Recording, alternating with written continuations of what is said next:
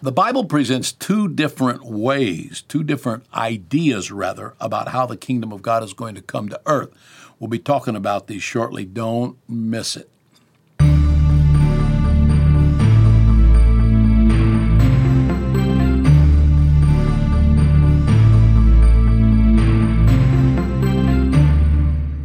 So here's the situation the Bible predicts from the foundation of the world that the kingdom of God, as it is known in heaven, is going to come and is going to be established on earth. That this is the purposes of God goes all the way back to the foundation of the world. And Jesus himself is the one that that lets us know that. So so the big question is when the kingdom of God finally gets to the earth, how is it coming? How, what, what is going to be when we see it coming and it's culminating uh, full fashion? How is it going to come? And is there any precursors to that that exemplifies how it's going to come? So we've already seen, uh, just briefly, from the Old Testament and during the days of Jesus, the coming of the kingdom of God to earth had been presented uh, in two ways. First of all, it is what scholars call the prophetic tradition. It had been presented that the kingdom of God would come in the prophetic tradition. What that means is is that uh, this comes from the writing of the Old Testament prophets, and also uh, although the the uh, emphases uh, varies from book to book in the Old Testament. The general position of of the prophetic tradition is that the kingdom of God will make its entrance into the world in a historic fashion, much as have all other kingdoms which have preceded it. That it will come in time, it will come in history. Um, uh, in other words, a leader will arise the nation will be rallied, it will be pulled together, an assault will be made on Gentile power, and uh, and this this uh, overtaking of the world for the establishment of the kingdom of God is presented here as a geographical, physical assault, one which will overthrow political kingdoms and replace them with the kingdom of God. Now, a little note uh, one can see quickly why the announcement of Jesus in Mark chapter 1 that the kingdom of God was at hand, why this created a major ripple through the land. This also shows his appeal to people like Simon the Zealot. The Zealot means that he was one of those with exceptional zeal. There was a group of these people called the Zealots and um, he was one of those with uh, exceptional zeal to bring about the establishment of the kingdom of God on earth. And so you know that Simon had deep concepts of how the kingdom of God was going to come to the earth. So the model that um, the prophetic tradition for the coming of the kingdom of God to earth, the model that it uses is David uh, King David at the zenith of his kingdom. The prophets actually use David by name in some of their descriptions of the glory of that kingdom when it comes. And um, uh, there's there's numerous scriptures that doesn't, but Ezekiel is very clear on this. And uh, to define their hoped for day, they spoke of that day as the phrase that we previously mentioned as the day of the Lord. So one need only read the Old Testament to see the images which were conjured up in the minds of the people when it was announced the kingdom of God is at hand. This rocked society. This brought to life hopes that some people they were so dim within them that they never thought it would take place. And now here's Jesus coming with authority and saying the kingdom of heaven or the kingdom of God is at hand. Uh, in the prophetic tradition, the primary title for the coming leader was son of David. And this, this brought up images of Israel in its glory and of a leader in power and glory like David.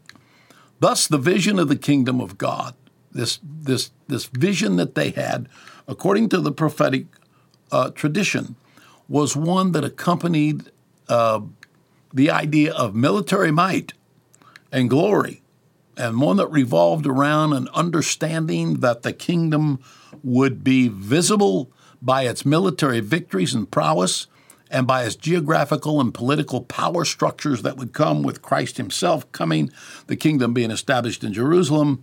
All of these things were part and parcel of the concept of the coming of the kingdom of God according to the prophetic tradition which arose out of the Old Testament. And um, this was mm, this was at least among the Pharisees, this was the predominant, and probably among the common people, this was the predominant thinking about how the kingdom of God was going to come. So, therefore, when they thought about uh, Jesus as Messiah, uh, they were looking for where is he going to get his army? When is he going to declare that he is king? Uh, and the people tried to make him king after he did supernatural miracles. All of this is tied around a concept that uh, was shot through society through now centuries of teaching from generation to generation that the kingdom of God was going to come to earth and that it was it was going to come according to this prophetic tradition that we have just been discussing. Well, on the other side was the apocalyptic tradition. The apocalyptic tradition of the coming of the kingdom of God is also found in Scripture. Uh, the book of Daniel, the book of Revelation are identified as apocalyptic books. Along with these, there are uh, numerous other apocalyptic passages in Scripture, such as Matthew 24, Luke 21, uh, 1 Thessalonians 5, um, 2 Thessalonians 2, uh, the book of Jude. Uh, all of these have either ha- are apocalyptic passages or these books contain apocalyptic passages. Uh, furthermore, during the time between the close of the Old Testament and the opening of the New Testament, this new genre of writing that we've discussed, uh, apocalyptic, developed, and it greatly affected Palestine uh, of Christ's day. Most of these apocalyptic writings, and there's only primarily between 20 and 30 books in the apocalyptic writings, and they are a genre of their own in the world. There's no other books that are exactly like these, and they have uh, characteristics about them that are uh, common. Anywhere you see apocalyptic, you see these common characteristics, uh, and maybe we can take time at some point to talk about those characteristics. But for now, uh, it's important for us to know that these apocalyptic writings were written in the 200 years uh, before Christ appeared in the Mark 1 14, 15 scripture that we have read. And there were even, I think, a few that were written post apostolic days, but most of these were written uh, prior to the apostles. And uh, now, of course, as we've noted, they are called apocalyptic writings, and they uh, are like no other writings before them. They were considered holy. I'm doing a little uh, recap here, uh, but were not canon of Scripture, and everyone knew that. They were a mix of national identity and religious reverence. They believed that they contained things that were revelation, that were not Scripture. They were aware that there were things in these books uh, which were not Scripture. Uh, other things in these books agreed with Scripture or elucidated Scripture. And um, uh, very, during the times of Christ, these were very popular, but they did fall out of favor. And the reason they fell out of favor is that these books was telling how the kingdom of God was going to come And in fact, these books were actually banned from Judaism after the fall of Jerusalem in 70 AD, which was just 30 years after Jesus proclaimed, The kingdom of God is at hand. And so, when instead of the kingdom of God coming, uh, cataclysmic uh, destruction came. And so this confused them. They said, well, these books said it's going to come apocalyptically, and we'll try to explain a little bit more about what that means, but it did not come apocalyptically. It didn't come at all. And in fact, instead, there was a judgment of the destruction of Jerusalem, which is a precursor of the destruction that will come at the time of the end, uh, at the time of the day of the Lord. And so, uh, because they projected the eventual violent victory of the coming of the kingdom of God, these books, uh, and instead they got their capital laid to the ground and became dispersed throughout the world. As a result of this, uh, this this uh, this belief, this embracing of the apocalyptic vision, uh, uh, suffered abandonment by many of the people. Now, the apocalyptic usually had a story framework um, and were oftentimes speeches. Uh, they were usually a revelation that was mediated to a human recipient by an otherworldly being, by an angel or something. And uh, they reveal a heavenly reality. About half of them included a heavenly tour guide, like John in the book of Revelation, and, um, uh, and other things. Now, the apocalyptic tradition of how the kingdom of God was going to come to earth contrasts with the prophetic tradition. Uh, the apocalyptic idea had a very pessimistic attitude toward history that it's kind of hopeless, that judgment's coming, that doom is a primary characteristic of the future, uh, it includes profound interest in signs of the end time that would give us indications of its coming. These signs fall into three categories. Um, uh, the first of the categories is natural signs like earthquakes, famine, cosmic disturbances. The second category of these signs are social, like loss of natural affection, uh, turning on parents, hateful, unthankful, unclean, and so forth.